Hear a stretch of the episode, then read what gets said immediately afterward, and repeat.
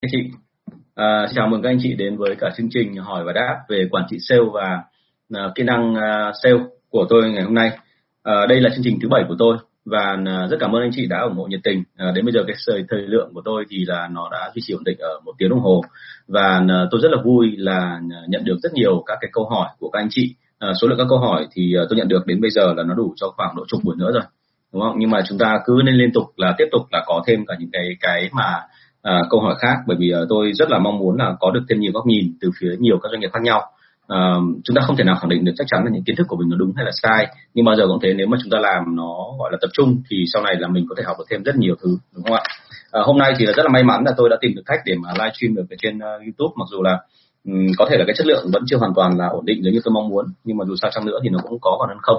Thì uh, rất mong anh chị theo dõi được cả hai kênh là kênh của YouTube và kênh của Facebook. À, và à, trước khi vào cái phần mà trả lời câu hỏi của ngày hôm nay thì uh, tôi xin phép trả lời các cái câu hỏi của anh chị liên quan đến cái lớp học của tôi. Thì uh, uh, thực sự mà nói là lịch của tôi tôi không nắm vững được mà các anh chị làm ơn liên hệ với cả cái bạn hỗ trợ của tôi bạn tên là bạn Thắm. Uh, số điện thoại là 077 576 2194 số điện thoại là 077 576 2194 thì bạn sẽ là cái người mà giúp anh chị tìm hiểu xem cái nhu cầu của chúng ta ở đâu và có thể tổ chức các lớp về tư vấn về quản lý bán hàng về kỹ năng bán hàng. Vâng, có gì mời anh chị liên hệ với bạn của tôi. Vâng, à, chào em Tân Đỗ. vâng, rất cảm ơn em. Cái lời nhận xét của em là rất là làm cho anh cảm thấy là vui và anh ờ, rất hy vọng là chúng ta có thể có nhiều câu chuyện hơn nữa. Hai bạn Hùng, rất cảm ơn Hùng hôm nay đã giới thiệu nhưng mà quả thực là đến giờ thì uh, chú đang rất là bận với cả một số cái dự án của chú liên quan đến uh, làm về chấn chỉnh một số cái đội ngũ sale mà liên quan đến B2B thành ra là sợ là đào tạo thì chú đào tạo B2B thì chắc là chú chưa chưa chưa đợi một được ngay về lớp public thì chú vẫn mở nhưng mà cái đấy thì chắc là để sau. Một lần nữa rất là cảm ơn hùng nhé à, chúng ta vào buổi ngày hôm nay ạ. Câu số 60 à, câu này là chính là cái đề mà lúc nãy là chúng tôi có nói chuyện với mọi người đấy là quản lý của em cứ khi nào doanh số của anh em không đạt thì lại gồng lên bán giúp anh em. Nên lúc nào cậu ấy cũng bận. Nên lúc nào cậu ấy cũng bận và cứ khi nào mà cậu ấy không theo kịp thì là ngay tức doanh số toàn tự rơi thôi. Thì ờ, cái này là rất nhiều đội uh, đã vướng phải đúng không ạ? Không phải là chỉ một riêng riêng một đội của bạn đâu. Và thậm chí là đôi khi cái cái câu chuyện này nó rất hài hước nó xuất phát từ cái gì? Uh, ban đầu ai, ai cũng biết là tất cả các bạn quản lý đều phải làm một việc. Đấy là chúng ta đều phải hỗ trợ nhân viên trong chuyện bán được hàng. Và trong rất nhiều trường hợp khác thì khi nhân viên mà hô lên một cái là anh ơi em gặp trường hợp khó thì ngay lập tức quản lý phải nhảy vào và hỗ trợ ngay lập tức anh em. Uh, nhưng lâu dần thì cái này nó thành tật. Và khi nó thành tật thì nó xảy ra một câu chuyện rất buồn cười. Ừ. đấy là nhân viên bắt đầu thấy rằng là chính ra mình làm việc ở đây khá là nhàn. Mình chỉ cần hô một cái thôi là quản lý phải nhảy vào hỗ trợ mình. Và vì thế cho nên là quản lý lại trở thành là nhân viên của nhân viên chứ không phải là quản lý nữa. Thế thì đấy là cái bẫy và bẫy này luôn thiên thiên về tình cảm bởi vì là quản lý cảm thấy rằng là quý mến anh em. À, ngược lại có một số trường hợp thì là thực sự quản lý bởi vì là được một lần anh em khen là giỏi vì đã hỗ trợ anh em bán được hàng thì sau đó rồi thì lại hơi có một tí gì đấy tinh tướng đúng không ạ và vì tinh tướng cho nên là cậu ấy sẵn sàng hỗ trợ anh em tiếp lần tiếp theo. Và cứ hỗ trợ như vậy thì đến một lúc nào đấy nó thành ra một cái thứ nó gọi là đều đặn và nó không tách ra được nữa. Cuối cùng anh em cứ hơi một tí, một cái là chẳng hạn hôm nay là bận đi chơi bạn gái chẳng hạn, là lại em tức nhờ anh quản lý là, anh ơi anh xem nào, hỗ trợ em cái là việc này là chỉ có anh hỗ trợ được em thôi, còn em không thể nào mà em, gọi là, tin tưởng người khác được, anh hỗ trợ em cái. Thế thì cứ như thế thì sau một thời gian là cả đội không ai hoạt động hết. Và một mình cậu quản lý, cậu gánh toàn bộ dây số của cả đội. Và 75% nó là còn ít ạ có một số trường hợp thì tôi thấy rằng là nó còn lên đến khoảng 85 thậm chí đến 90 phần trăm. Đúng không ạ? Thế cho nên là cái phần ở đây thì nó rất là nguy hiểm bởi vì bao giờ thấy một người mà làm công việc của cả một đội bao giờ cũng rủi ro nhiều so với chuyện là chia ra các cái các cái cái bạn làm khác nhau. Thế thì uh, làm sao để mà tránh hiện tượng này? Thì tôi phải thú thật với anh chị là như này. Thông thường quản lý làm cái này cũng là bởi vì một phần họ muốn là khống chế toàn bộ đội sale. Và khống chế ở đây thì có rất nhiều ý nghĩa. Có người thích khống chế bằng cách là quyền lực tức là mình ở đây là ông vua con. Mình muốn là tất cả đội sale này là thuộc nhân viên của mình và sếp đừng có động vào. Trường hợp thứ hai là không có cái uy quyền được như vậy họ làm gì? Họ mong muốn rằng là mình dùng tình cảm để o bế anh em và khiến cho anh em không thể nào mà làm trái ý mình được nữa. Và chính bởi vì cái lý do này mà thành ra nó xảy ra một câu chuyện rất đau lòng là cứ càng như thế thì họ lại càng tìm cách là ém nhẹn đi, thậm chí ém nhẹn luôn cả những cái lỗi mà nhân viên mắc phải. Và lâu dần thì cuối cùng là sếp không biết là chuyện gì đang xảy ra thế thì hiển nhiên thôi chúng ta biết được cái nguyên nhân như thế rồi thì cái việc của mình cần có nhất đấy là chúng ta cần phải đi xuyên qua cái hàng rào mà cậu đã dựng lên. Tức là anh chị cần phải biết là trực tiếp làm việc với từng nhân viên hàng ngày một và để cho nhân viên họ không thể nào nói khác với chúng ta. Thì uh, tôi nói làm việc với nhân viên không có nghĩa là anh chị cứ phải kè kè bên cạnh mà anh chị hoàn toàn có thể có động tác là anh chị liên tục là tương tác với nhân viên. Ví dụ như một đội khoảng 15 20 người đi anh chị không cần phải tương tác với tất cả mọi người. Anh chị chỉ thỉnh thoảng là gọi vài người lên hỏi rồi là anh chị thỉnh thoảng gọi điện cho vài người để hỏi xem là tình hình ngoài thị trường nó như thế nào. Và với cái đó chị so sánh lại với cái báo cáo mà anh chị đã nhận được từ phía quản lý để xem xem cái độ chênh lệch nó bao nhiêu. Thì uh, đây là cái nguyên lý mà tôi hay đưa ra trong lớp quản lý của tôi. Anh chị nhớ trong lần trước ấy thì uh, tôi có nói về cái chuyện là một khách hàng thì phải có hai người trong công ty cùng quản lý để nó tránh cái tình trạng là bị uh, bị bị ham mòn tài sản của công ty. Nhưng cái trường hợp thứ hai quan trọng hơn đấy là cùng một nhân viên thì thường thường là phải có hai quản lý hai quản lý này thì là một người bám sát địa bàn liên tục là có cái động viên và thúc đẩy ở bên cạnh. Người thứ hai sẽ là cái người ở phía trên, thường thường là xếp tổng. Và xếp tổng thì không trực tiếp ra lệnh cho cái người ở dưới, nhưng xếp tổng làm cái nhiệm vụ. Đấy là thường xuyên tương tác và động viên tinh thần cũng như dò hỏi xem là họ có bị vấn đề gì không. Thì lúc đó nó sẽ tránh cho cái chuyện là có cái tình trạng là cắt cứ ở lực của đội bộ đội sale. Anh chị lưu ý của tôi là đôi khi cái tình trạng cắt cứ nó lên cao đến cái mức độ mà tôi đã từng gặp một cái anh quản lý. Thì bạn tốt thôi chứ bạn chả có ý gì cả nhưng mà bạn làm như vậy thì bạn nghĩ rằng là vì cái lòng tốt của bạn ấy bạn sẽ cải hóa được một cái người nhân viên ở trong đội. À, người nhân viên này thì vốn dĩ là có một cái tật là hay thích gọi là lô đề cờ bạc và nhiều khi là ờ, cứ hơi một tí là lại vay tiền của anh em. Thì uh, bạn quản lý này bạn nghĩ còn hơi quá lên một tí bạn sẽ tìm cách là sao? Tức là bạn ấy muốn là bây giờ cái cậu kia cậu chưa vay thì mình sẽ cho cậu vay. Cho cậu vay để thể hiện cho cậu thấy rằng là trong khi tất cả cả đội mọi người ai cũng có vẻ cái gì đó coi thường cậu ta thì chỉ có mình thôi, vẫn tin tưởng cậu ta. Và cậu ấy hy vọng rằng là vì cái tình cảm đó mà cậu kia sẽ, gọi là, hồi tâm chuyển ý và thay đổi thành người khác. Như thế mà sau một thời gian thì cậu kia bắt đầu là vay tiền với số lượng càng ngày càng lớn hơn. Và cuối cùng thì cậu nghỉ cậu nghỉ và cậu kia không đòi được tiền. Và lúc đấy mới té ngửa ra là tất cả mọi người đều bị hiện tượng này. Và thế là cả một đội người ta quay sang và người ta cảm thấy là nó rất là chán và thực sự với anh chị lúc đấy là tôi biết ngay là cái tình hình này không thể kéo dài được và tôi đã phải dừng. Và vì thế cho nên là anh chị lưu ý cho tôi là gì? Đôi khi có những người mà người ta nghĩ rằng là dùng tình cảm có thể thao túng được nhưng mà thực ra cái chuyện thao túng nó không thể lâu dài được. À, chúng ta đến công ty là để làm ăn chúng ta đến công ty là để cho công ty phát triển. Cho nên trong mọi trường hợp là mình phải làm sao mà có một hệ thống kỷ luật và khiến cho không ai có thể che giấu được cái gì thì đấy mới là cái hiệu quả. Còn nếu như mà đâu đấy vì tình cảm cá nhân mà mình cứ tìm cách là khiến cho họ co cụm lại cắt cứ lại thành những khu vực thì cái đấy rất là nguy hiểm. Cho anh chị lưu ý là tránh hết sức cái chuyện này. Và vì thế cho nên là khi mà có hiện tượng này xảy ra, thì ngay lập tức là đôi khi em phải tham gia luôn vào quy trình quản lý lại nhân viên, để cho nhân viên họ không thể nào che giấu được các thông tin nữa. Và như vậy là cùng một lúc họ báo cáo có thể cho hai người, cho sếp tổng là chính chúng ta, hai là cho quản lý trực tiếp của họ. Thì lúc đó mình mới có thể có thông tin để so sánh xem là tình hình như thế nào, đúng không? Cờ bạc thì nách luôn anh ạ, không đỡ được uh, khó nói lắm bởi vì là thực ra mà nói có nhiều người mà quả thực nhá tôi không hiểu anh chị thấy thế nào nhưng mà những anh em nào mà giỏi về toán học ấy bọn tôi hay gọi là giỏi giỏi về toán học hay là giỏi về đan quạt ấy thì là thường thường là những người rất thông minh và là những người rất dẻo miệng. Và lại còn đẹp trai nữa. Thế cho nên là ở trong cái trường hợp đấy thì các bạn ấy bán hàng rất là tốt chứ không có vấn đề gì hết. Nhưng mà cứ bao giờ mà kìm được cái tính xấu của bạn ấy thì ok. Còn nếu mà chỉ cần sơ một chút xíu thôi là ngay lập tức có chuyện ngay.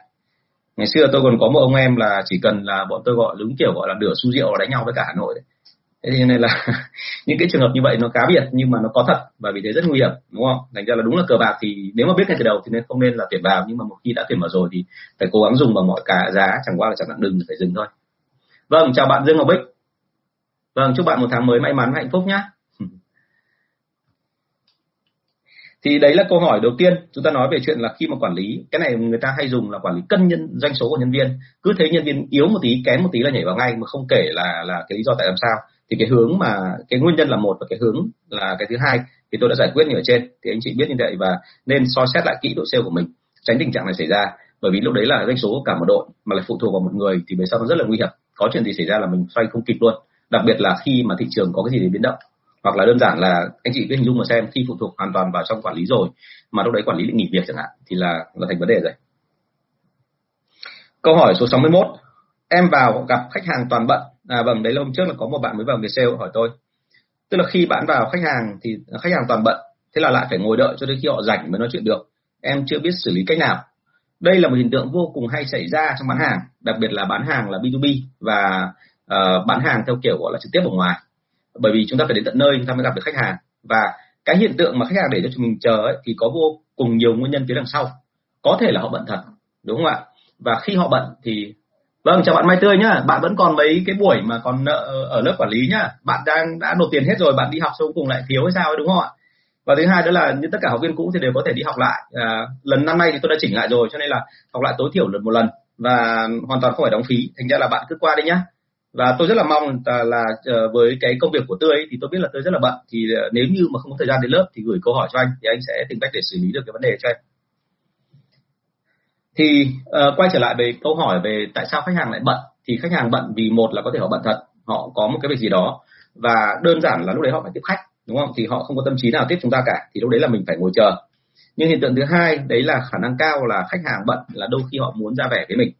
Anh chị luôn phải nhớ một điểm như thế này là khi khách hàng bận thì đôi khi họ muốn là tạo ra một cái sức ép vô hình với chúng ta là không phải dễ mà vào được đây và không phải dễ mà được tao tiếp. Cho nên là mày phải như thế nào thì tao mới tiếp tục là nói chuyện với mày thế thì với cái đó thì đôi khi là với những sale không có kinh nghiệm thì cứ mềm nhũn ra.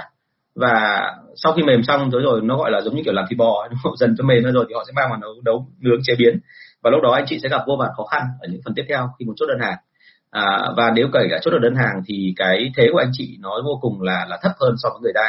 Và sẽ phải nhượng bộ người ta nhiều điều khoản về công nợ về lãi suất về bày biện về đủ các thứ đúng không ạ? Thành ra là cái đấy là cái mà anh chị cần phải chú ý là hết sức cẩn thận vậy thì cái cách làm như thế nào?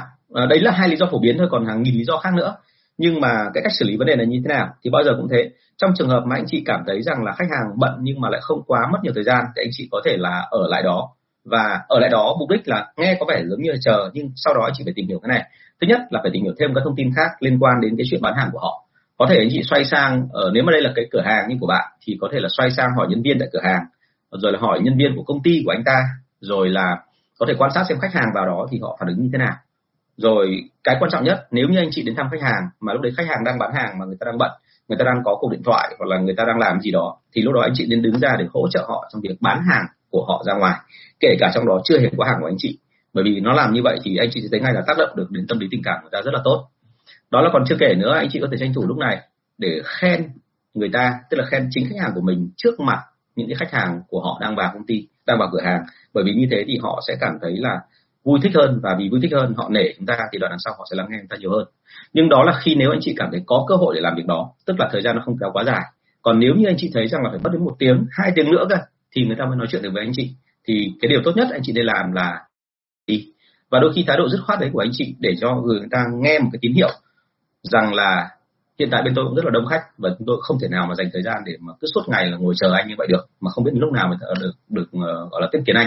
Thì cái đấy cũng chính là một cái anh chị mạnh dạn thể hiện ra cái quan điểm của mình. Uh, tôi nói luôn là trong trong bán hàng thì nó không có một cái luật là chúng ta phải chiều khách hàng hoàn toàn hay là chúng ta phải ép khách hàng hoàn toàn. Nhưng anh chị phải liệu cơm gắp mắm tức là liên tục trong mọi trường hợp là phải chú ý xem các bối cảnh cũng như là cái tinh thần của người ta xem có ok không. Nếu người ta không ok thì mình nên có biện pháp tác động. Và tôi khuyến khích anh chị nên thử nhiều cách tức là lần này mà mình chiều người ta không được thì lần sau nên cương lên một tí để xem như thế nào. Nếu mà cương không ăn thua thì lại tìm cách là dung hòa giữa hai cách đó đúng không ạ? Vâng chào bạn đình đức. Vâng lát nữa có một câu hỏi liên quan đến okr đấy. À, đức ạ yên tâm là như vậy. Anh có nói về một cái câu như vậy. Tí nữa anh sẽ nói nhá. Thank you. Thế thì uh, lúc mà như vậy khách mà bận như vậy thì mình xử lý như thế nhá. Và nên làm như thế thì vì là nó thể hiện quan điểm của mình nó rõ ràng hơn. Câu số 62, em có sản phẩm X muốn bán theo cách online và telesale ở cái thị trường Y thì theo anh nên làm thế nào? À, đây là một câu hỏi mà tôi nhận được trong cái lần livestream lần trước. Thì phải thú thật với anh chị là như này đây là một cái câu hỏi mà nó mang tính khá là khái quát. Và khi khái quát như vậy thì rất khó để trả lời. Tại sao lại rất khó trả lời? Bởi vì bao giờ cũng thế là nếu mà chúng ta chỉ cần biết là sản phẩm này vào thị trường kia mà mình trả lời được thì thực sự là có nghĩa là chúng ta đã chắc chắn phải thành công rồi. Trong khi thực tế mà nói là bản thân tôi thế tôi vào thị trường tôi nghiên cứu rất cẩn thận rồi. Nhưng mà rất nhiều lần là tôi bị hỏng hỏng vì những cái lý do mà tôi không thể tưởng tượng được. Tôi đã từng viết rất nhiều bài trong cái series về cái câu chuyện phân phối của tôi. Tôi có 12 câu chuyện kể về cái cái cái cái, cái gọi là cái kinh nghiệm và những cái mà tôi thu lượm được trong quá trình làm phân phối. Thì trong đấy phải đến có 10 phần là kể về toàn thất bại thôi. Anh chị nên đọc để anh chị hiểu xem là cái nghề bán hàng và nghề phân phối nó vất vả như thế nào. Và từ đó anh chị có một cái vững tin hơn. Nếu như mà anh chị vào trận thì anh chị đừng có mong cái gì đó nó quá là nhanh. Cố gắng là từ từ đều đặn từ từ sẽ tìm hiểu ra được vấn đề nó là chỗ nào. Vâng uh, chào anh Phạm Mạnh Cường anh cho em hỏi làm sao để giữ vững phong độ bán hàng ạ? Thường sale có tâm lý đầu tháng bán được doanh số cao thì thường cuối tháng sẽ bị trùng xuống. Ok, rất tốt. Cái phần này để anh trả lời xong câu này sẽ trả lời ngay sang câu đó nhé. À, ờ, với câu 62 thì tôi nói rồi là với một cái sản phẩm như thế thì chúng ta không nên đặt những câu hỏi chung chung mà tốt hơn cả là anh chị nên cho tôi một số thông tin cụ thể hơn về anh chị bản thân anh chị đã đi bán hàng bao giờ chưa anh chị đang ở giai đoạn là bán hàng là chưa hề vào thị trường hay đã vào thị trường rồi anh chị đang ở trên đỉnh cao của cái gọi là doanh số, tức là của cái cái cái cái gọi là vòng đời của sản phẩm, hay là anh chị đang ở xuống dưới thấp, tức là qua cả cái vòng cao nhất rồi, đang xuống dưới thấp ở mức độ thấp nhất, hay là anh chị đang phục hồi lấy lại thị trường sau một thời gian nó bị trống? Và thêm nữa là bản thân anh chị thì đã có đội sale hùng hậu hay chưa? Và cái hệ thống hoạt động của anh chị bây giờ nó có bị đục cục không? Hay là nó hoạt động có quy trình đàng hoàng? Đúng không ạ? Thì tất cả những cái đó cần phải có và cần phải tập rất là sâu. Thậm chí nếu cần anh chị nên là forward cho tôi những cái thông tin bây giờ hiện giờ anh chị có và anh chị không muốn công khai thì lúc đó tôi sẽ có thể trao đổi với anh chị kỹ hơn. Chứ còn nếu mà nói về một cái thị trường như thế thì nó rất là khó. Vâng ạ. À, vâng như để trả lời câu hỏi của bạn cường nhé thì tôi xin phép lùi lại một chút. Tức là đây làm sao để giữ vững phong độ bán hàng đúng không ạ? Thông thường thì như thế này là bao giờ cũng thế. À, cái việc mà xảy ra là khi mà doanh số đẩy đến cao ấy thì nhân viên sau đó rồi lười không chịu làm nữa thì bao giờ cũng thế. Nó hay bị một cái vấn đề đấy là khi họ gặp may họ bán được một số đơn hàng rất là lớn đúng chưa và đúng rồi, chính xác như anh Đức anh trả lời phía dưới đấy anh Đức chính là một chuyên gia trong lĩnh vực bán hàng của bên ờ, công ty bánh kẹo hữu Nghị. Thì thực sự mà nói, đấy là khi mà chúng ta gặp trường hợp là doanh số tăng vọt lên như vậy, thì nhân viên thường thường hay cho rằng là đấy là do tài năng của mình. Và vì tài năng của mình cho nên là xảy ra một cái trường hợp là họ nghĩ rằng là doanh số thế là đạt rồi và đoạn sau họ không đi nữa. Nhưng vấn đề là tại làm sao mà công ty không thể thúc đẩy họ doanh số tăng lên được? Là bởi vì công công ty chỉ quan tâm đến doanh số thôi. Còn công ty không quan tâm đến chuyện là số đơn hàng, số khách hàng cũng như là số chủng loại sản phẩm bán ra trong cái ngày đó.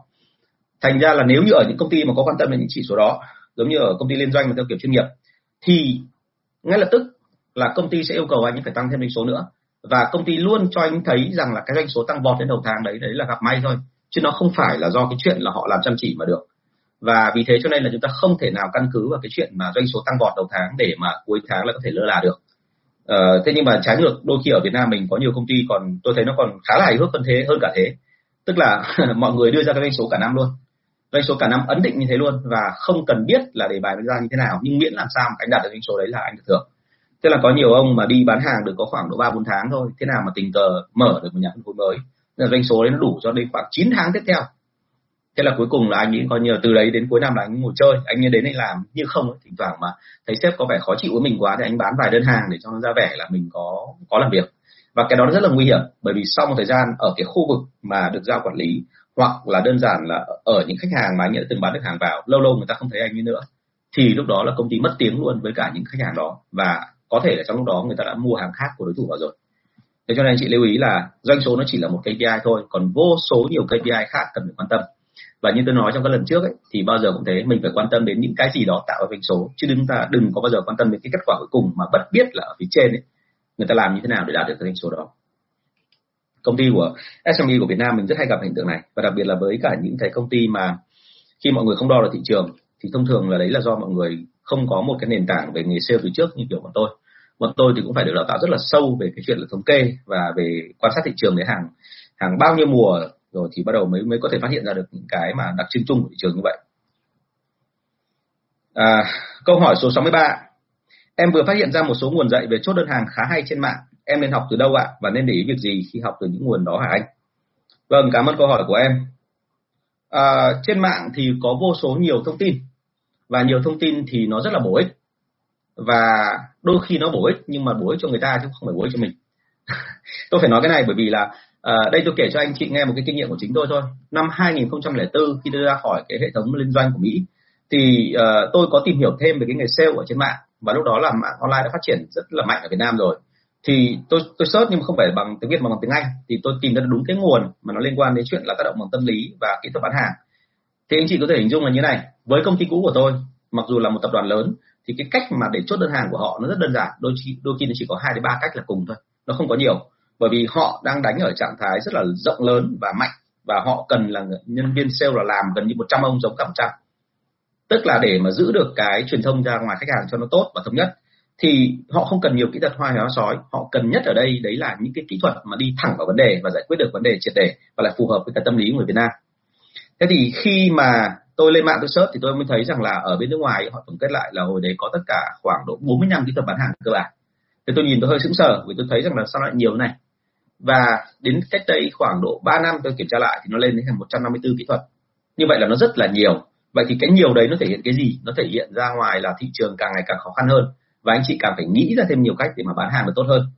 Nhưng mà nó khổ một cái đấy là sao? Là tất cả những kỹ thuật đó, nếu như mình dạy mà à nếu mà mình học không cẩn thận ấy, và mình không phân tích được là cái sự khác biệt của văn hóa của nước ngoài văn hóa của Việt Nam, thì đôi khi mình áp dụng nó sẽ bị sai tôi nói ví dụ như là à, tôi có một cái series của những cái mà cái, cái clip mà ông uh, Alan Pitts ông dạy về áp dụng kỹ thuật uh, tâm lý học hành vi trong bán hàng. Thì tôi xem và tôi có phân tích và tôi có phản biện ông ấy ở một số khía cạnh. Bởi vì là ở úc ông áp dụng kỹ thuật đó thì ok. Bởi vì người phương tây họ có một cái văn hóa dân chủ từ ngày xưa rồi. Và họ không có phân biệt là anh hơn tôi vài ba tuổi hay là tôi kém hơn anh bao nhiêu tuổi đấy. Thế nhưng mà ở việt nam mình cái chuyện vai vế là chuyện rất là nặng. Tức là anh là nhân viên tôi là giám đốc thì như vậy anh đã phải kính nể tôi rồi ngoài ra nữa là anh còn ít tuổi hơn tôi thì như vậy là theo văn hóa làng xã mà nói thì anh phải tôn trọng tôi hơn bởi vì là sống lâu lên lão làng đúng không thế cho nên là khi em học về cái cách bán hàng của nước ngoài luôn phải nhớ đấy là văn hóa của nước ngoài. Còn sau đó khi mình tìm hiểu bên Việt Nam ấy mình phải tìm hiểu xem là cái cách bán hàng đấy nó chỉnh như thế nào. Đúng chưa thì uh, anh có viết hai cái bài đó và cái bài đó thì hình như anh có để trên Facebook của anh. Anh có nói về cái phần là phản biện về ờ, về ông Alan Pitts về cái kỹ năng mà dùng tâm lý học mình đi bán hàng và cái đấy thì nó khá là lâu rồi mọi người có thể search lại. Vâng uh, cảm ơn bạn Thành Trung để tôi hỏi đọc câu hỏi của bạn nhé. Anh cho em hỏi khách hàng của em là một người có địa vị gần đây vì mâu thuẫn với thủ tục của công ty. Em nên bị uh, tự ái vì tiếng nói của họ không có trọng lượng. Bây giờ chỉ lấy một ít sản phẩm bên em thôi còn sản phẩm doanh số cao thì lấy của đối thủ. Em và khách hàng quan hệ vẫn ổn chỉ là khách hàng muốn dằn mặt công ty. Mong anh cho em lời khuyên để làm dịu khách hàng ờ, cái phần này thì thực ra mà nói là như này mình cũng cần phải hiểu thêm một cái điểm nữa là em ở giữa thì em đã có làm cho cái chuyện này nó dịu hay không? Hay là không cẩn thận là em mà uh, gọi là cứ thông cảm với khách hàng quá nó rất dễ là nó bùng thành những cái mâu thuẫn nó còn nặng nề hơn đấy. Phải hết sức cẩn thận về cái phần này. Chắc là anh sẽ phải nói chuyện riêng với em. Em có thể là inbox cho anh để nói thêm về thông tin được không? Bởi vì cái phần này nó chưa chưa rõ ràng nhé ví dụ như này à, tại vì ở đây nó hiển nhiên thôi mình có mấy cái trường hợp. Ờ, có những trường hợp là mình nên làm cho khách hàng dịu xuống và để cho họ làm việc mình thấy rằng là còn cơ hội. Nhưng trường hợp thứ hai anh chị luôn lưu ý là trên thị trường ấy có những cái kiểu khách hàng mà khi họ có uy thế với công ty họ luôn tìm cách ép công ty ép đến cái mức độ mà chúng ta không thể nhượng bộ được nữa. Bởi vì nếu nhượng bộ họ là coi như hỏng luôn. Ví dụ ừ. họ yêu cầu là gì? Muốn bán hàng vào đây thì cậu phải cho tôi là độc quyền ở khu vực này. Và rất nhiều trường hợp thậm chí là họ còn nói luôn một câu là gì ạ? Cái cửa hàng của tao ở đây mà chỉ được phép bán cho tao ở khu vực này thôi. Cả tuyến phố này tuyệt đối tao cấm mày không được bán cho cái nhà khác nếu mà mày bán nhà khác mà tao biết ý, thì ngay lập tức là tao sẽ gọi là là nó gọi là cái gì? Ờ, tẩy chay mày ngay tao không mua hàng của mày nữa. Và chuyện này đã xảy ra chưa? Thì chuyện này xảy ra ngay cả trong ngành viễn thông. Anh chị biết là năm 2010 thì phải nếu tôi nhớ không nhầm không khoảng 2008 thì đã gặp hiện tượng này khi Viettel đánh vào trong Sài Gòn. Và lúc đó nó xảy ra cái hiện tượng là Viettel mở ra một loạt những cái chuỗi các cửa hàng. Thì uh, lúc đó là khách hàng là những cái đại lý lớn của Viettel, đại lý lớn của cái cái, cái ngành viễn thông ấy, họ nói thẳng luôn là họ tẩy chay Viettel và họ nghĩ rằng là họ không bán hàng với Viettel nữa, Viettel sẽ chết. Nhưng thực ra Viettel lại quá mạnh, cuối cùng là Viettel nhờ cái đó mà sống. Thế thì chính vì cái đó cho nên là chúng ta phải quan niệm ở đây là như thế này. Tất cả em làm việc cho công ty, nên em phải vì cái lợi của công ty. Vậy thì em phải cân nhắc xem là kỹ càng xem là có nên làm dịu khách hàng để khách hàng họ tiếp tục làm làm làm làm làm khách hàng của công ty em và tiêu thụ hộ không hay là em nên là cứng lên để cho họ thấy rằng là họ gọi là có cái lợi khi làm việc với công ty của em. Và nếu như họ mà gọi là ờ, uh, chơi gối quá thì lúc đấy là xin lỗi là anh phải tìm một người khác. Quan điểm của bọn anh thông thường là như vậy tức là khô độc bằng ngốc đàn. Thông thường bọn anh tìm một đại lý lớn trên một cái địa bàn thì nó rất là rủi ro. Và bọn thế bọn anh phân tán rủi ro ra bằng cách là thay vì cái chuyện chọn ông đứng đầu bọn anh chọn khoảng hai ba ông ở dưới. Và hai ba ông ở dưới như vậy thì họ cân được cái thế lực và họ luôn luôn có cái nỗ lực lớn hơn ông đứng đầu. Bởi vì ông đứng đầu thường thường là rất là tin tưởng bởi vì ờ, ông ấy nghĩ rằng là ông to nhất ở khu vực này, hay là ông là trong ngành là ông có số má, cho nên ông rất coi thường những người còn lại và ông không chịu phát triển doanh số. Nhưng còn những cậu trẻ hơn thì rất mong là được cái vị thế của ông đứng đầu. Và cậu ấy thì lại ở tình trạng là rất ít người gặp cậu ấy mà lại tôn trọng cậu ấy giống như là em chẳng hạn. Thì lúc đó là em sẽ làm việc nó rất hiệu quả. Cho nên lưu ý cái phần này là không nhất thiết là lúc nào mình cũng phải chiều khách hàng đâu. Hãy nhớ đừng có tìm, đừng có tìm cách mà chiều khách hàng bằng mọi giá bởi vì nếu như em tìm cách mà chiều khách hàng mọi giá thì cuối cùng là vẫn không thể nào làm hài lòng khách hàng được một trăm phần trăm, đúng không? Thành ra mới có cái câu chuyện là có quyển sách ghi là khách hàng là thượng đế, nhưng mà sau đó rồi thì lại có người bảo là khách hàng không phải thượng đế, đúng không? Chuyện này chuyện rất bình thường thôi. Vâng cảm ơn anh đức. Vâng xử lý cho em mấy tiểu xảo của sale mượn tồn kho để tăng số bán, giữ lại số thực bán để cân đối cho kỳ tiếp theo xé đơn để được hưởng lợi từ chính sách KPI, gộp đơn để hưởng lợi từ chính sách KPI, độ số trên thiết bị ảo, giờ tìm số để gây năng lực chương trình khuyến mại. tất cả cái này tôi tưởng anh phải biết hết rồi chứ cái này dễ mà. Về bản chất thực ra là thế này đức ơi bao giờ cũng thế như tôi đã nói ở trên rồi là luôn luôn phải có một cái độ ngày xưa ở PMG bọn tôi thì có áp dụng một cái đội gọi là checker để kiểm tra lại thông tin thị trường. Nhưng mà thứ thực với anh chị là nếu như mà đội checker đấy mà tôi lại không kiểm tra lại đội checker đấy thì họ cũng lại làm có chuyện. Cho nên là chúng ta không nên tin hoàn toàn vào cái chuyện là là là cái người khác mang lại nên liên tục có cái con mắt nhìn riêng của chúng ta. Tức là chúng ta nên có một cái connection riêng với cả những cái cái cái cái địa bàn của chúng ta uh, để mà chúng ta hiểu rằng là cái hơi thở như thế nào. Và về cái phần này thì chắc là là là anh Đức có thể trao đổi thêm cả mấy anh em mà bây giờ đang làm cả mấy đại gia người Hoa. Mấy ông người Hoa đấy thì có thể là giàu biết đố đổ bách ra rất nhiều tiền gọi là rất nhiều cơ ngơi sản nghiệp nhưng mà ông xuống địa bàn là ông ấy đi luôn. Và ông ấy đi một mạch xuống tận khách hàng luôn và ông ấy bắt là nhân viên phải nói chuyện với ông ấy. Trong lúc nói chuyện với khách hàng và nói chuyện với ông trong cùng một lúc thì lúc đó thăng ra hết toàn bộ các thông tin. Và ra thông tin đấy rồi thì nhân viên không thể nào làm dối ông ở phía đằng sau được. Nên anh chị lưu ý là à, thực ra mà nói nó gọi là một khi đã có khóa rồi thì sẽ có cách để mở khóa. Và nhân viên nhà mình thì vô cùng giỏi trong cách mở khóa đó. Cho nên anh chị liên tục phải tạo ra những cái khóa mới và liên tục phải rằng chéo từ rất nhiều phía. À, quan điểm của tôi là như thế này. Ừ, các hệ thống thì đều có thể chặn được những cái người mà tìm cách là uh, nó gọi là gây một cái xáo trộn hay là tìm cách là lợi dụng cái hệ thống đó nhưng mà đấy là những người mà ở tay non thôi. Tức là những người mà gọi là mới mới vào nghề thôi. Còn những người mà lâu năm vào nghề thì họ cũng hiểu hết tất cả những cái mánh khóe phía đằng sau. Thì đôi khi là mình sẽ phải hơi nặng đòn một tí. Vâng ạ. Cái phần này của anh rất là hay để tôi sẽ giải thích cho mọi người sau chứ sợ mọi người nghe qua này mà anh gọi là tuôn ra cùng một lúc này mọi người chưa chắc đã hiểu là những cái thủ thuật của anh đâu. Nhưng cái thủ thuật anh nói ở đây đâu chứ chưa nói gì đến cái chuyện là xử lý nó như thế nào. Đúng là nhân viên thì có những cái trò này thật. Thì uh, để sau tôi xin phép là sẽ có thể là thậm chí dùng một luôn luôn cái câu hỏi của anh để làm một chuyên đề riêng. cảm ơn anh rất là nhiều.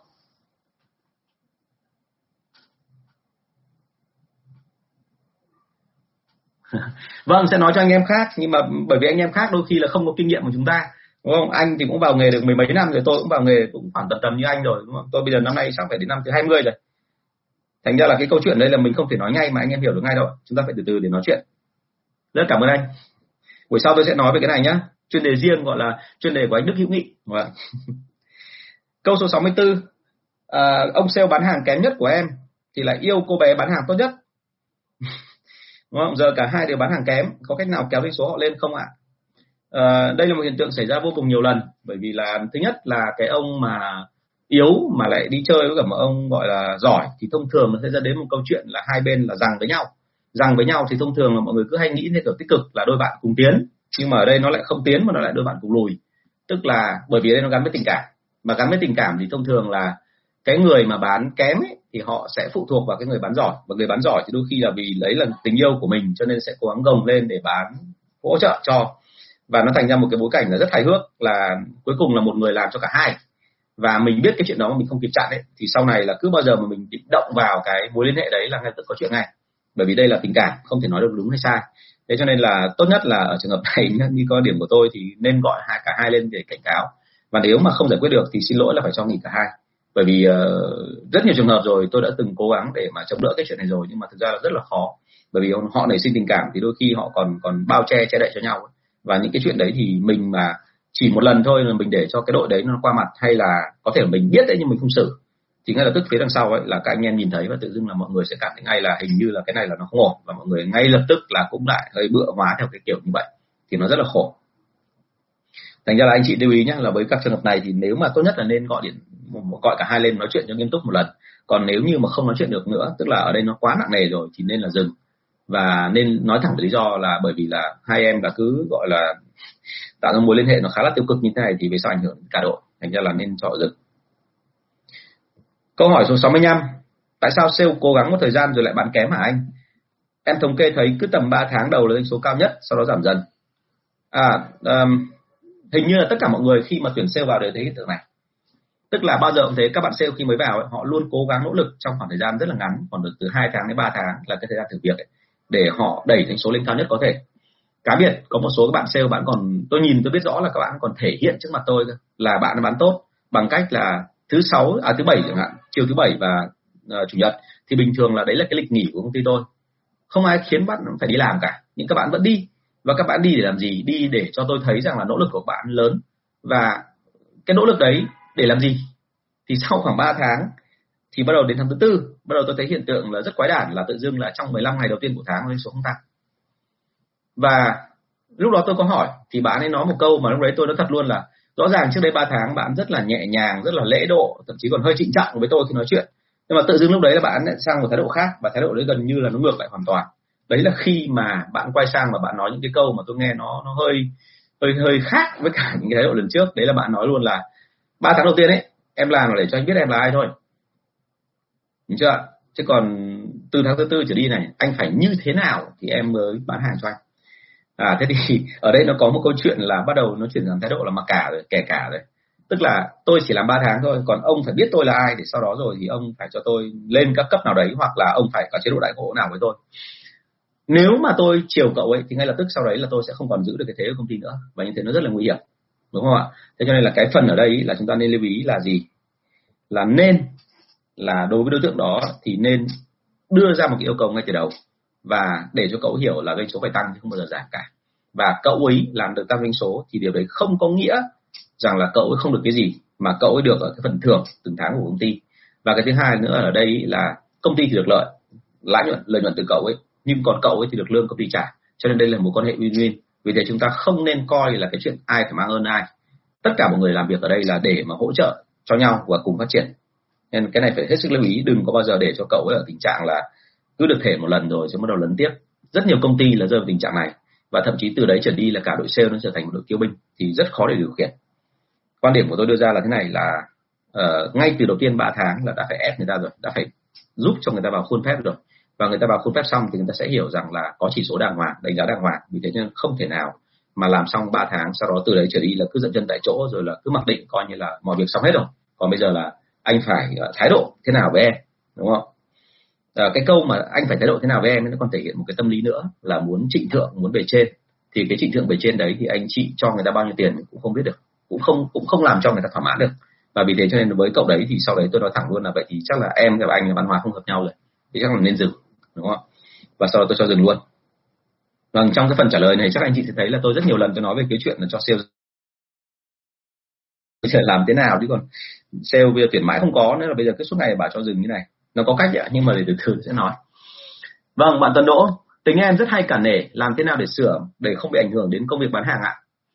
Em luôn phải lưu ý như thế này là um, em cả nể thì bao giờ cũng thế mình biết cái độ cả nể của mình rồi. Thì từ bây giờ trở đi mình luôn phải nghĩ sẵn trong đầu là khi mà nhân viên gọi là tìm cách là uh, gọi là nịnh mình này hay khen mình này hay là nhờ vả mình này hay là kể nghèo kể khổ mình ấy thì lúc đó mình phải làm cái gì? Và mình luôn phải vạch ra giới hạn cuối cùng mình có thể lùi đến đó. Và đừng có bao giờ để cho nhân viên họ thành tật. Và thêm một cái thứ hai nữa là luôn luôn phải bám sát vào các chỉ số. Như tôi nói rồi đấy là cái chỉ số tại sao lại quan trọng đến như thế? Bởi vì bọn em cả nể là bởi vì thế này em chỉ thấy doanh số tăng thôi. Em không biết là bên trong ấy tại sao doanh số nó tăng như thế và đôi khi nhân viên chỉ cần tăng được một, hai tháng là đã hỏi là tháng tiếp theo em có thể nghỉ được khoảng nửa tháng được không hả như thế thì về sau nó gọi là thành tật cho cả đội. Nhưng tốt nhất là căn cứ theo cái chỉ số và đừng có bao giờ lùi quá ba lần với mấy nhân viên. Tại vì khi em lùi như vậy là người ta thành nếp luôn và người ta nhìn thấy ngay cái nếp đó và người ta sẽ lợi dụng tiếp theo. Cho nên là hãy lưu ý cho tôi là với cả một cái người quản lý mà nếu như các anh chị cả nể chỉ một lần thôi là từ đấy cho anh chị mất luôn cả cái uy thế trước mặt nhân viên mà trong khi đó thì với nhân viên ấy bao giờ cũng thế là vừa phải có ân nhưng vừa phải có uy. Và đôi khi cái ân ấy nó không bao giờ thể hiện được hết nếu anh chị không có uy ngay từ đầu. Và cái uy của em ở đấy em sẽ ngạc nhiên khi mà anh đang nói về cái chuyện là tại sao cả nể liên quan gì đến uy đúng không? Cái uy ở đây là đôi khi ở cái chỗ là em từ chối mặc dù em có thể cho người ta một cái nhượng bộ nào đó.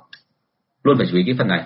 À, phải làm sao cho người ta thấy rằng ở đây là mình là người cầm trịch và tất cả mọi thứ mình làm theo kỷ luật và dựa trên những cái đó xong rồi thì họ, nếu họ làm tốt thì mình mới có một số cái du di nhất định cho họ. Và du di đấy luôn có giới hạn. Còn không phải du di theo kiểu là hết lần này, rồi lần sau, đến lần sau nữa. Cứ du di như vậy thì không đến bao giờ mình mới dừng được. Đấy, như vậy câu chuyện của em rất giống cái trường hợp mà đấy, nhân viên cứ sau khoảng 3 tháng là bắt đầu là thay đổi thái độ rồi khác đi. Câu số 66 có nên dùng OKR thay cho KPI không ạ? Em thấy KPI nó cổ quá rồi. Ờ, đây là một câu chuyện mà tôi gặp được rất nhiều uh, đặc biệt là trong năm vừa rồi. Uh, người Việt Nam mình thì uh, hay đi theo trào lưu. Anh chị thấy là đầu tiên là có một cái trào lưu rất khủng khiếp là theo kiểu PDCA tức là thực ra ấy, cái quy trình PDCA nó không có gì lạ đâu. Nó đi ra từ đâu? Nó đi ra từ các công ty liên doanh. Và nó từ cách là nó đã phổ biến lắm rồi. Nó là một quy trình và tuy là đơn giản nhưng nó rất quan trọng của các công ty liên doanh. Thế nhưng người Việt Nam mình thì từ khi mà biết nó và nghe thấy cái từ tiếng Anh oai thì bắt đầu là mượn cái đó và làm rất nhiều việc thì tôi nói thật với anh chị là cái đấy là công cụ. Chúng ta dùng tốt, ok, không sao. Nhưng nếu mình thần thánh hóa nó lên, coi nó là một cái gì đấy rất là khủng khiếp, thì đấy là một cái sai lầm. Và cái trào lưu PDCA qua thì bắt đầu nó chuyển sang trào lưu thứ hai là bắt đầu họ nhấn mạnh vào KPI cách đây mấy năm là bắt đầu KPI lên ngôi, ai đi đâu cũng là KPI KPI và KPI nói rất là cổ họng xong thì học xong chán chê cũng chả hiểu là kết quả được đến đâu, chỉ xưng tụng nhau ở trên Facebook thôi. Xong rồi thì bắt đầu đến trào lưu OKR và sau đó rồi chỉ bắt đầu tôi đọc những cái quảng cáo mà tôi nghe xong, tôi thấy choáng khủng khiếp. Họ ghi những câu là gì ạ? Thời KPI qua rồi, bây giờ là thời của OKR rồi là những cái gọi là gì ạ? Những cái gọi là siêu quyền lực của OKR thì hãy lưu ý cho tôi, tất cả những cái này nó đều là thổi phồng lên. Công cụ là tốt, nhưng mà nó có hiệu quả hay không? Không phải phụ thuộc vào cái chuyện nó là công cụ tốt hay không, mà phụ thuộc vào cái chuyện là năng lực của cái người sử dụng công cụ đó. Tức là OKR hay KPI thì về bản chất nói thật với anh chị nhé đến bây giờ ấy, tôi vẫn dùng ấy, uh, ờ, KPI và tôi chưa phải dùng đến OKR tại vì OKR về bản chất là tôi hiểu là nó dùng cho những cái mà ở trong những cái dự án và thứ hai là cái người dùng cái đó thì anh em nó khá là có thái độ tích cực và muốn là công hiến cho công ty. Thì OKR có thể để cho họ thoải mái một tí.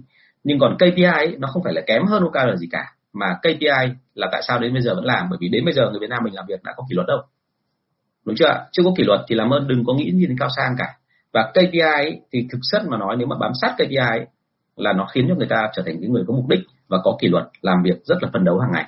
Cho nên tôi chưa cần phải dùng đến OKR tức là OKR là một cái khái niệm mà mới. Rồi là cách đây mấy năm thì bắt đầu nó phát triển ra và rất nhiều người là cho nó lên thành một cái gì đó rất là khủng khiếp. Nhưng mà với quan điểm của tôi thì kể cả bán hàng online offline hay là telesale bây giờ chưa cần phải dùng đến OKR mà hãy dùng là KPI bởi bản thân anh chị đã làm KPI tốt chưa? Ví dụ như là trong một năm vừa rồi anh chị thay KPI được mấy lần? Cái tốc độ tăng trưởng của KPI của anh chị nó đã khá chưa? Nó đã bằng được đối thủ cạnh tranh chưa? Và cái KPI đấy khi mà một cái KPI đấy nó tăng một phần trăm thì nó ảnh hưởng đến số bao nhiêu phần trăm? Anh chị đã làm rõ được mối liên hệ đấy chưa? Phần lớn các công doanh nghiệp tôi vào ấy, thì tôi thấy là điều này chưa làm được. Tức là phần lớn mọi người cứ thấy là nó hợp trào lưu nó hợp với cả cái cái cái trào lưu thị trường bây giờ như thế thì bắt đầu là cứ thế mà làm thôi. Cứ lấy nó vào xong áp dụng thậm chí rồi cả balance scorecard. Tức là đưa hết tất cả những cái đó vào và nghĩ rằng là cái đó là nó hay là nó tốt ok nó hay nó tốt nhưng mà đấy là cho những công ty mà đã có hệ thống chuyên nghiệp rồi. Còn nếu mà công ty của chúng ta chưa có gì cả anh chị thậm chí còn chưa biết được là nhân viên của mình dự tính là trong tháng này bán được bao nhiêu và trên cái bảng lương của anh chị anh chị chưa không chế được cái chuyện là họ làm ra một đồng thì công ty có lãi được 1 đến hai phần trăm trên cái, cái lương của người ta và không làm sao mà bị bị bị gọi là bị lỗ. Tức là họ làm kiểu gì thì kiểu kể cả hộ cố tình phá anh chị thì cuối cùng doanh số nó vẫn khiến cho người ta là gì lương của người ta chỉ có giảm thôi còn công ty lúc nào vẫn được đảm bảo là tối thiểu là hòa thì anh chị không nên nói về những cái mà khái niệm nó quá trừu tượng như thế. Cho nên OKR hay KPI thì tôi khuyên thật anh chị là như này bám sát lại những cái gì mình công ty bây giờ nó cần đã. Và theo tôi hiểu thì bây giờ cái lượng KPI anh chị cần ấy, mỗi tháng mà tôi chỉ cần áp dụng khoảng hai ba cái là ngon lắm rồi. Cho nên chúng ta đừng có nghĩ đến cái gì đấy mà nó cao siêu huyền bí quá. Và không có cái gì mà nó lại đánh lại tức là đại khái là cứ công cụ đằng sau lại tốt hơn công cụ đằng trước không có đâu cái quan trọng là anh chị có đủ trình độ có đủ năng lực và có đủ cái cái bản lĩnh để dùng cái công cụ đấy hay không thôi. Vâng. Vâng cảm ơn anh Nguyễn Ba Anh. À, làm về KPI của bên đội sale nhiều rồi ạ. Nhưng mà ờ, đôi khi bởi vì là cái cách nói của em nó khá đơn giản cho nên mọi người hãy nghĩ là KPI nó chả có cái gì cả nó chỉ có từ mấy thứ. Chứ còn về thực chất mà nó đi sâu vào thì nó vô cùng là là tạm gọi là dùng cái từ dân gian giờ là vi diệu đúng không ạ? Nhiều cái hay lắm và đôi khi qua KPI tôi có thể bắt được mạch của cả đội sale luôn. Tôi biết là đội sale đang đi đâu về đâu và cái thái độ của họ đối với cái cái cái cái, cái, cái kế hoạch kinh doanh của tôi nó như thế nào. Thì cái đấy rất là quan trọng. Vâng anh Đức uh, có ý kiến là KPI hay OKR nó chỉ là công cụ. Đúng rồi. Chính xác ạ. Là cái hiệu quả nó có hay không đấy là do cái người dùng có biết cách làm làm hay không. Uh, và tôi nói luôn nhé bây giờ nói thật là này tôi không tiện chỉ ra đấy là ai nhưng mà trên thị trường bây giờ đang có một cái cái trường phái rất là nguy hiểm các anh chị chưa từng bao giờ ở trong một cái doanh nghiệp mà áp dụng KPI cho nó chuẩn chỉnh. Vâng uh, và vì thế cho nên là anh ấy làm và anh ấy cứ đưa ra là anh ấy có bộ KPI xịn lắm và có bộ OKR xịn lắm. Sau đó anh ấy anh ấy in một loạt các cái quy trình rồi là những cái form mẫu bảng biểu ra anh ấy vứt cho các doanh nghiệp đến học của anh ấy. Và anh ấy bảo rằng là cái này áp dụng tốt lắm. Thì tôi nói thật nhé cái đấy cực kỳ nguy hiểm. Bởi vì anh ấy không hề hiểu rằng là các doanh nghiệp Việt Nam mình ấy, đến bây giờ mọi người phần lớn tôi nghĩ là đến 70 80 phần trăm vẫn đang ở tình trạng là mọi người làm việc theo kiểu tự phát tự phát tức là mọi người còn chưa hiểu được là tại sao phải có KPI và OKR và vì thế cho nên khi áp dụng những cái đó ấy, mà lại của các công ty liên doanh loại lớn họ đã làm việc chuyên nghiệp đến hàng trăm năm nay rồi mà lại áp bảo họ bắt họ phải làm theo đúng cái đó mà thì khả năng vỡ là rất cao. Thành ra là anh chị lưu ý cái phần này. Đừng có nghĩ rằng là cứ lôi một cái bộ chuẩn ra là ngay tức áp dụng được ngay. Vâng hiển nhiên là KPI là đơn giản nhưng mà đơn giản thì nó giống như là ờ, trong võ thuật hay trong kiểu luật quân đội cũng thế thôi ạ những cái thứ đơn giản như vậy nhưng mà nếu dùng khéo thì rất hiệu quả đúng không ạ? Vâng em đồng ý với anh. À, câu số 67 66 rồi đúng không ạ? Vâng. Em ký hợp đồng để đại lý họ bán hàng mình chứ không bán hàng đối thủ cạnh tranh nhưng họ vẫn bán hàng ngoài. Nên làm gì hả anh? Ờ, nói thật ra mà nói là thế này đại lý thì anh chị không thể khống chế được một trăm phần trăm trừ khi đấy là đại lý độc quyền của anh chị. Và anh chị phải ký hợp đồng với người ta và đồng thời nữa là anh chị còn giám sát cái chuyện này cơ chứ còn thực ra mà nói là ở Việt Nam mình thì đại lý tôi tôi thấy là ở Việt Nam mình có rất nhiều anh chị còn thậm chí có nói với tôi là em uh, franchise cho một số các đại lý ở dưới tỉnh. Thế nhưng mà sau đó tôi tìm hiểu kỹ ra thì hóa ra là đấy không phải franchise đấy vẫn là hình thức bán đại lý thôi. Chứ còn nếu mà franchise xịn và chuẩn ấy thì lúc đó anh chị phải quyết định và khiến cho người ta không thể nào bán hàng của đối thủ cạnh tranh. Và khiến cho người ta tức là giống như kiểu là một cái sự xa trộn của licensing và franchising ấy, là anh chị không cho phép là người ta bán hàng đối thủ bởi vì là nếu mà bán hàng đối thủ thì đôi khi họ lợi dụng chính cái hàng của anh chị nó hot hơn họ bán kèm cả đối thủ vào thì nó rất là nguy hiểm. Sau một thời gian anh chị sẽ mất luôn cả địa bàn đúng không? Mất luôn cả cái cái lợi lý vào tay của cái đối thủ cạnh tranh. Cho nên là chúng ta không nên là là là là là là là, là là cứ nói rằng là mình làm franchising nhưng thực ra mình không có quy trình gì cả. À, bản thân franchising hay licensing bao giờ phải kèm hai thứ. Một là cái tiền thương hiệu à, tức là cái tiền bản quyền về thương hiệu và thứ hai là tiền bản quyền về cái quy trình quản lý và phải có thêm một loạt điều khoản nữa ràng buộc người ta cả về doanh số, cả về cách bày biện, cả về cách bán hàng, cả về cái chuyện là trách nhiệm của người ta khi phản hồi thông tin thị trường. Thế thì ở đây tôi thấy rằng là mọi người rất hay bị nhầm cái này và mọi người cứ cho rằng là dùng tình cảm thôi là có thể o bế đại lý. Nhưng mà thực ra nguồn hàng bây giờ không thiếu, cho nên đại lý họ sẽ dùng lung tung xòe cả. Vì thế cho nên anh chị nên lưu ý là đối với đại lý là đối tượng mà, ok, cứ cho là họ có thể bán được nhanh hàng của anh chị ra ngoài thị trường bởi vì họ là người địa phương và họ có kinh nghiệm lâu năm rồi nhưng đấy cũng chính là con dao hai lưỡi. Nếu mà anh chị dùng không khéo, anh chị không biết cách khống chế họ. Và anh chị không biết cách làm sao để mà đi một bước trước họ, thì ngay lập tức lúc nào đấy họ trở thành là ông vua con ở địa bàn và sau cùng thì anh chị mất luôn cái địa bàn đó. Trường hợp này xảy ra rất là nhiều rồi. Thành ra anh chị ờ, phải hết sức cẩn thận về cái phần này. Và thông thường mất là mất từ đâu? Mất chính từ nhân viên của anh chị. Nhân viên xuống địa bàn để mà quản lý đại lý đó thì không cẩn thận là về sau là họ lại đi gọi là gì ạ? Tương tác với đại lý và lại lập thành một quốc gia riêng để sau đó rồi đi làm việc riêng của họ. Chuyện này xảy ra rất là nhiều thế thì cho nên lưu ý với tôi nhé là một khi đã để đại lý bán hàng thì đừng có nghĩ rằng là họ sẽ không bán hàng đối thủ cạnh tranh. Trừ trường hợp anh chị ký hợp đồng nó nó chặt chẽ và anh chị phải dám có cái là có một cái quyền lực nào đấy để anh chị ép họ phải vào cái thế.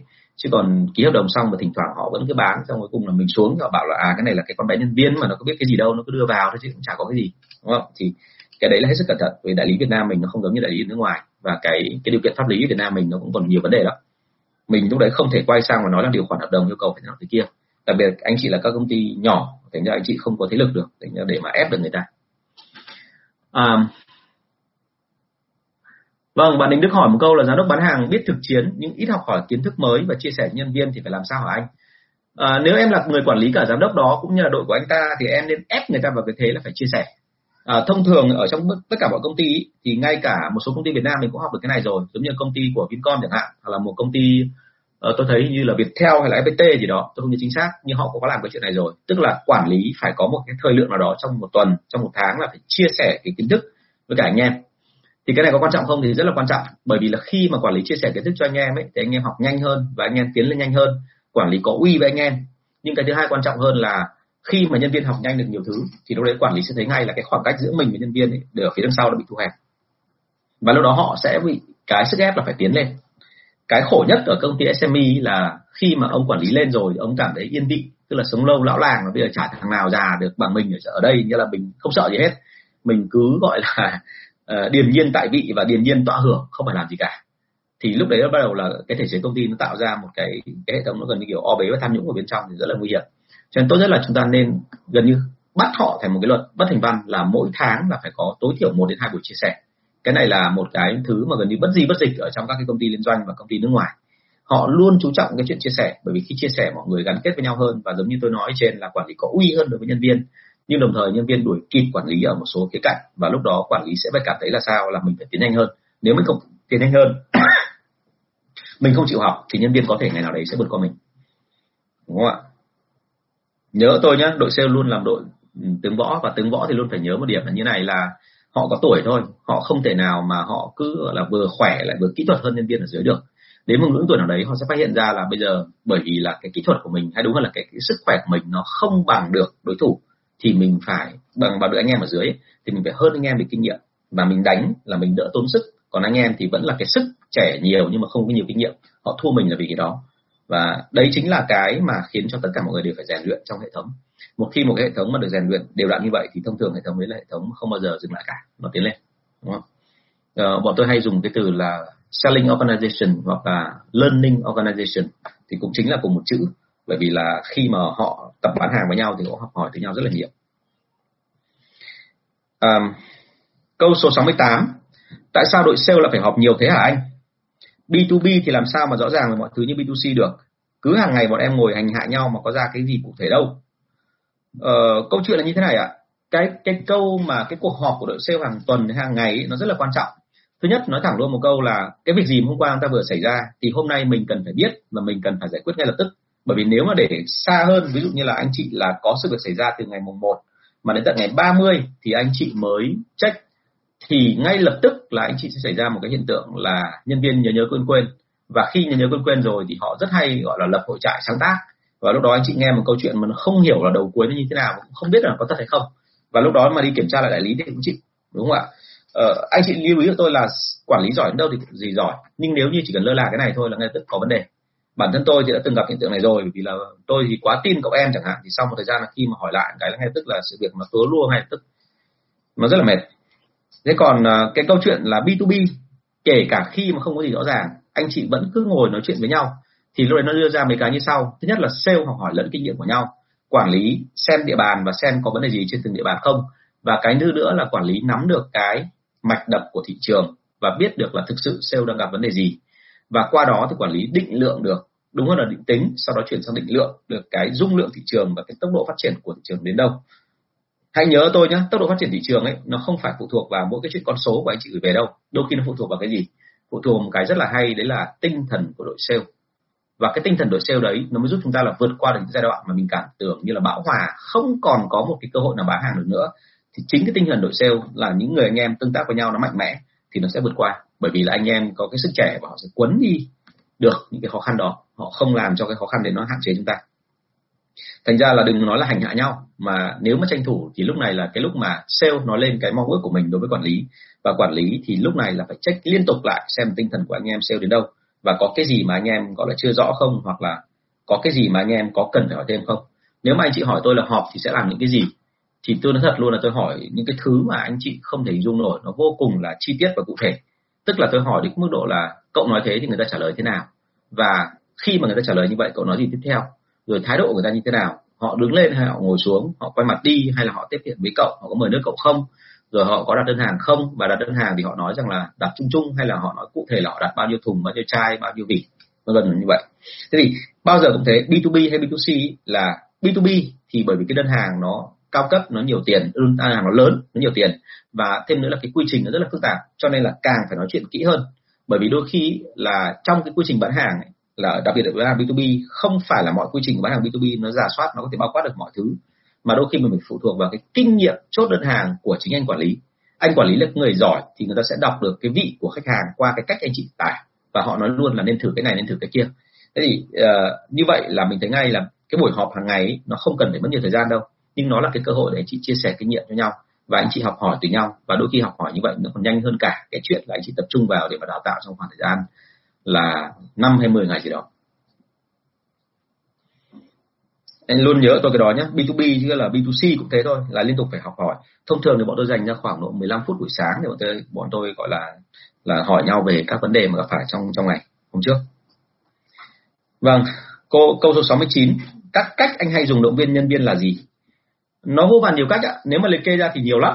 Thực sự mà nói là tôi không thể liệt kê hết ở đây được nhưng mà anh chị nhớ là liệt kê tức là nếu mà tác động đến nhân viên ấy, thứ nhất anh chị luôn phải nhớ đấy là gì ạ?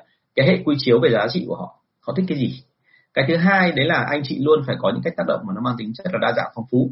Tức là đừng có bao giờ nghĩ rằng là cứ phải nói một cái gì đó hay là cứ phải có phần thưởng bằng tiền thì người ta mới phấn khởi đâu.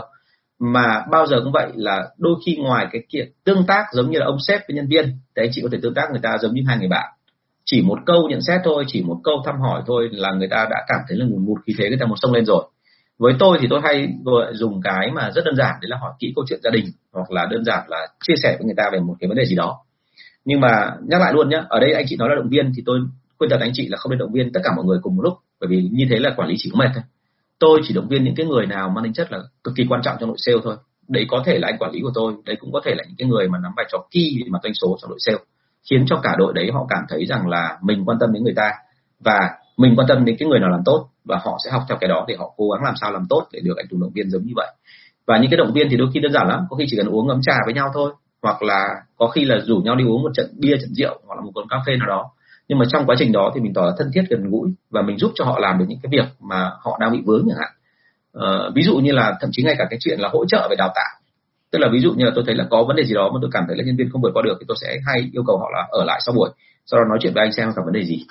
Đúng không? thì uh, nó thực là vô vàn nhiều cách. Ngày xưa nó thật với anh chị tôi còn dạy cả dưỡng sinh và cậu em của tôi thì còn dạy cả khiêu vũ dạy cả cách nhảy cho nhân viên nữa. Thì đấy là hồi tôi làm công ty vi dược. À, tôi yêu cầu cậu là 8 giờ kém 15 là phải có mặt bởi vì sếp là phải gương mẫu thế nhưng mà lúc đến nơi thì đã thấy là hò hét ở trong đấy rồi tôi tưởng là chuyện gì hóa ra là khởi động cho nó mềm người ra xong bắt đầu từ sáu rưỡi thì bắt đầu đến bảy rưỡi là bắt đầu học nhảy với nhau.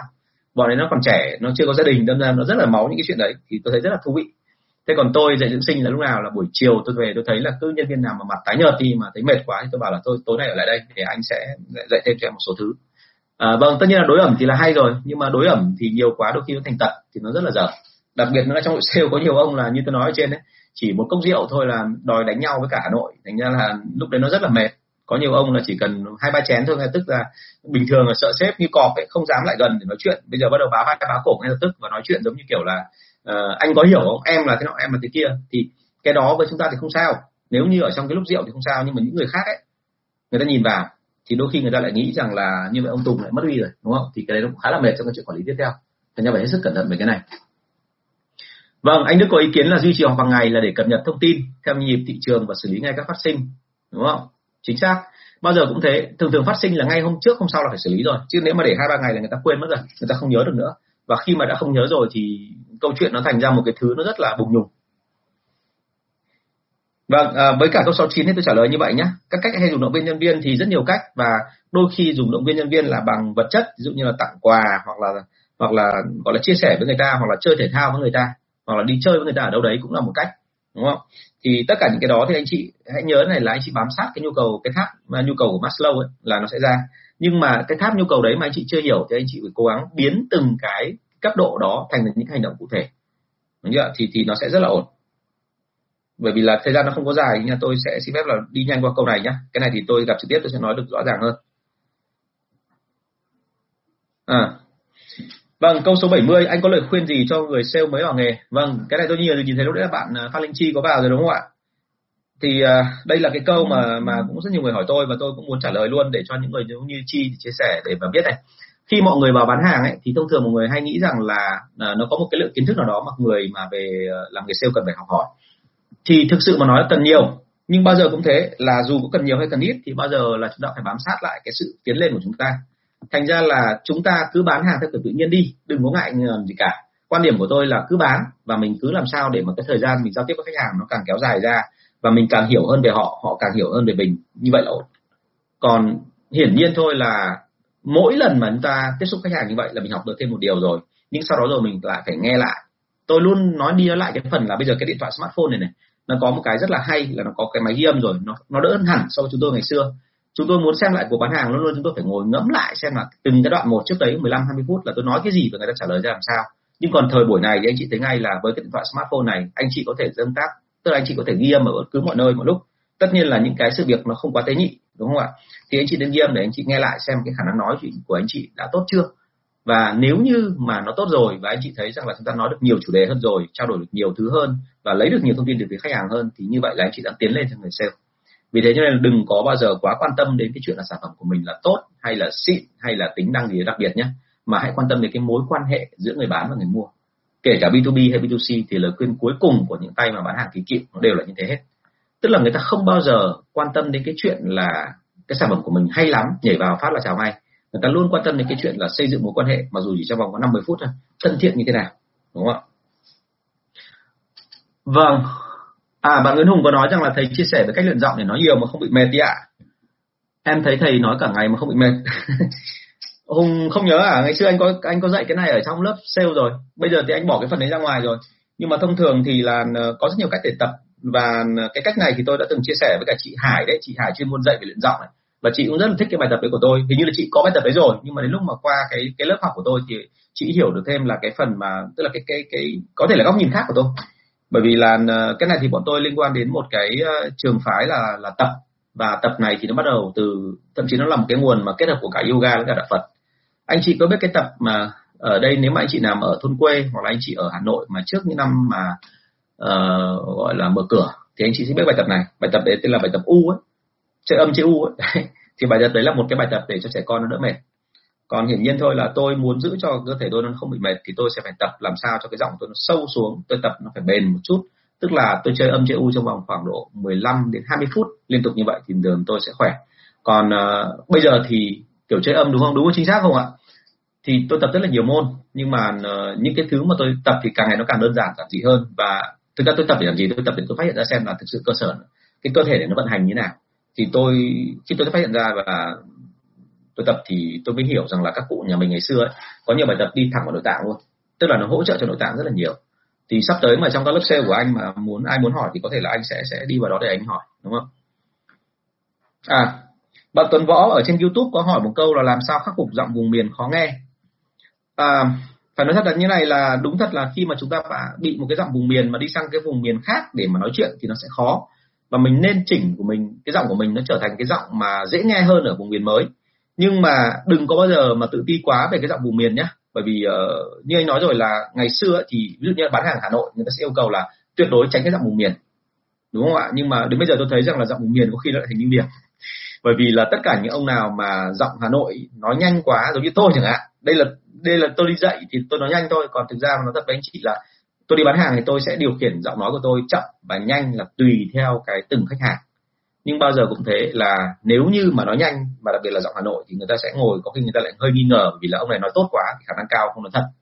À thế thì cái này là hết sức cẩn thận. Vì thế đừng có bao giờ mà nghĩ rằng là mình phải tự ái tự ti gì về cái, cái chất giọng vùng miền của mình nhá. Đôi khi giọng vùng miền ấy nó lại thể hiện một cái là một cái đặc tính riêng và đôi khi nó làm cho em khác với cả những cái giọng vùng miền khác. À, năm tôi sinh viên năm thứ nhất đại học thì tôi có cơ hội được uh, hợp tác với Phát Bỏ Cười. Uh, một uh, bà cô tôi thì bà mang được cái sản phẩm đấy về Việt Nam và bà phân phối thì tôi là trở thành cái người đi thăm dò thị trường cho format Bỏ Cười đúng hơn là cho nhà phân phối của format Bỏ Cười thời điểm đó. Thì uh, sau một thời gian làm thì bà ấy có một cái hội trợ mở trong cái uh, hội trợ Quang Trung của thành phố Hồ Chí Minh. Và bà ấy yêu cầu tôi là một cậu sinh viên mới năm thứ nhất đại học tôi vào đấy là quản lý hai tháng hai tháng hai tuần hai tuần thôi. Tại vì hội trợ chỉ mở hai tuần thôi. Thì khi tôi vào và tôi phát hiện ra là người ta nhìn thấy một cái cậu người miền Bắc mà mặt non trẻ, mà đứng ở trong cửa hàng và cao giọng chào ở một cái xứ của người miền Nam thì họ vô cùng ngạc nhiên, bởi vì họ bảo là không thể hiểu nổi là tại sao mà lại có một cái cái cậu mà ở miền Bắc ra vào đây. Bởi vì thông thường lúc đó người miền Nam ấy, họ giỏi hơn về mặt thương mại so với người miền Bắc. Và chỉ có người miền Nam ra ngoài Bắc ấy, bán hàng thì họ cao giọng, họ giảng giải, họ nói chuyện để hút được người ta hơn. Chứ còn ít khi có những người Bắc nào dám vào lắm. Nhưng mà tôi hồi đấy thì đúng là trẻ trâu mà không biết cái gì cả. Cái liều kệ cứ làm chả biết gì về bán hàng cả, kệ cứ đứng lên nói và mời cô chú vào trong cửa hàng cháu để ăn thử có mát có cười. Thế là tôi cứ cao giọng nói mà cái giọng của tôi thì trong cả hội chợ đấy gần như là người bán hàng duy nhất mà giọng miền Bắc. Và tôi cứ cao giọng lên nói phát, ngay lập tức là người ta ùa vào và người thấy lại. Thế thì từ đấy mới mà mình thấy là sao? Đôi khi khác giọng vùng miền ấy, nó là một cái yếu tố rất là tốt. Mặc dù là giọng miền Bắc thời điểm đó nhé đôi khi vẫn cứ bị là kỳ thị chứ không phải là không, ở miền Nam. Thế cho nên chúng ta không nên bị coi là cái cái cái giọng vùng miền nó là cái gì đấy nó quá lớn hãy cố gắng vượt qua còn đấy không nhất thiết là phải chúng ta phải chỉnh cái giọng vùng miền nó giống như là giọng gọi là miền Bắc một trăm phần trăm cái đấy không cần thiết. À, vâng thì cái, cái cái cách nó là như thế. Thành ra là tôi muốn nói cái này để anh chị hiểu rằng là trong nghề sale ấy, không phải là cái gì nó cũng cố định.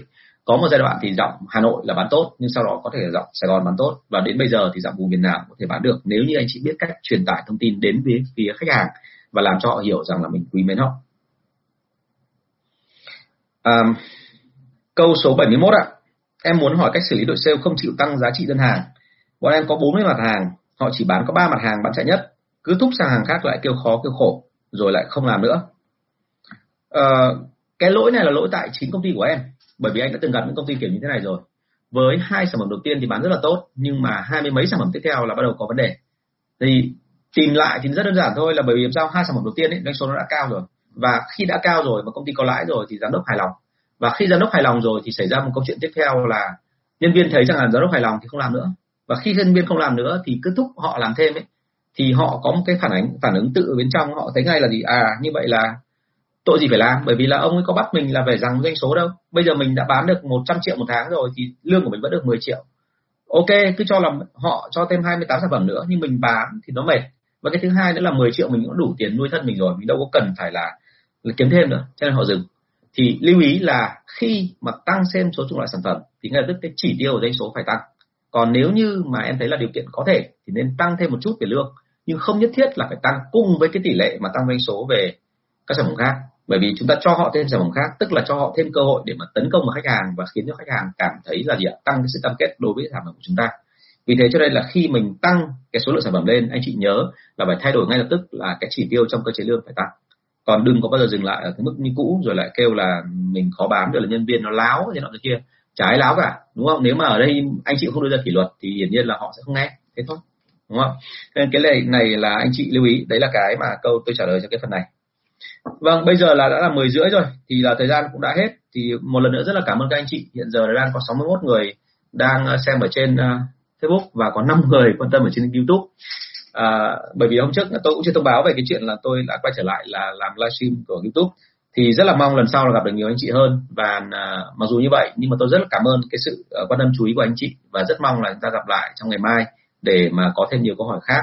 À, thông thường trước mỗi lần mà tôi lên livestream thì tôi sẽ thông báo về cái chủ đề ngày hôm nay tôi nói là về những câu hỏi mà nó đề cập đến những lĩnh vực gì. Thì rất là mong anh chị chú ý theo dõi cái đó và có thể đặt câu hỏi ngay lập tức với tôi trong suốt cả quá trình mà ờ, làm livestream một lần nữa là rất cảm ơn sự chú ý quan tâm của anh chị. Và nếu như có câu hỏi gì thì vui lòng là liên hệ về cái chuyện là lớp học hay là tư vấn thì vui lòng liên hệ bạn thắm của tôi. À, số điện thoại là 077 576 2194 vâng cảm ơn các anh chị. Và xin phép là chào anh chị và hẹn gặp lại.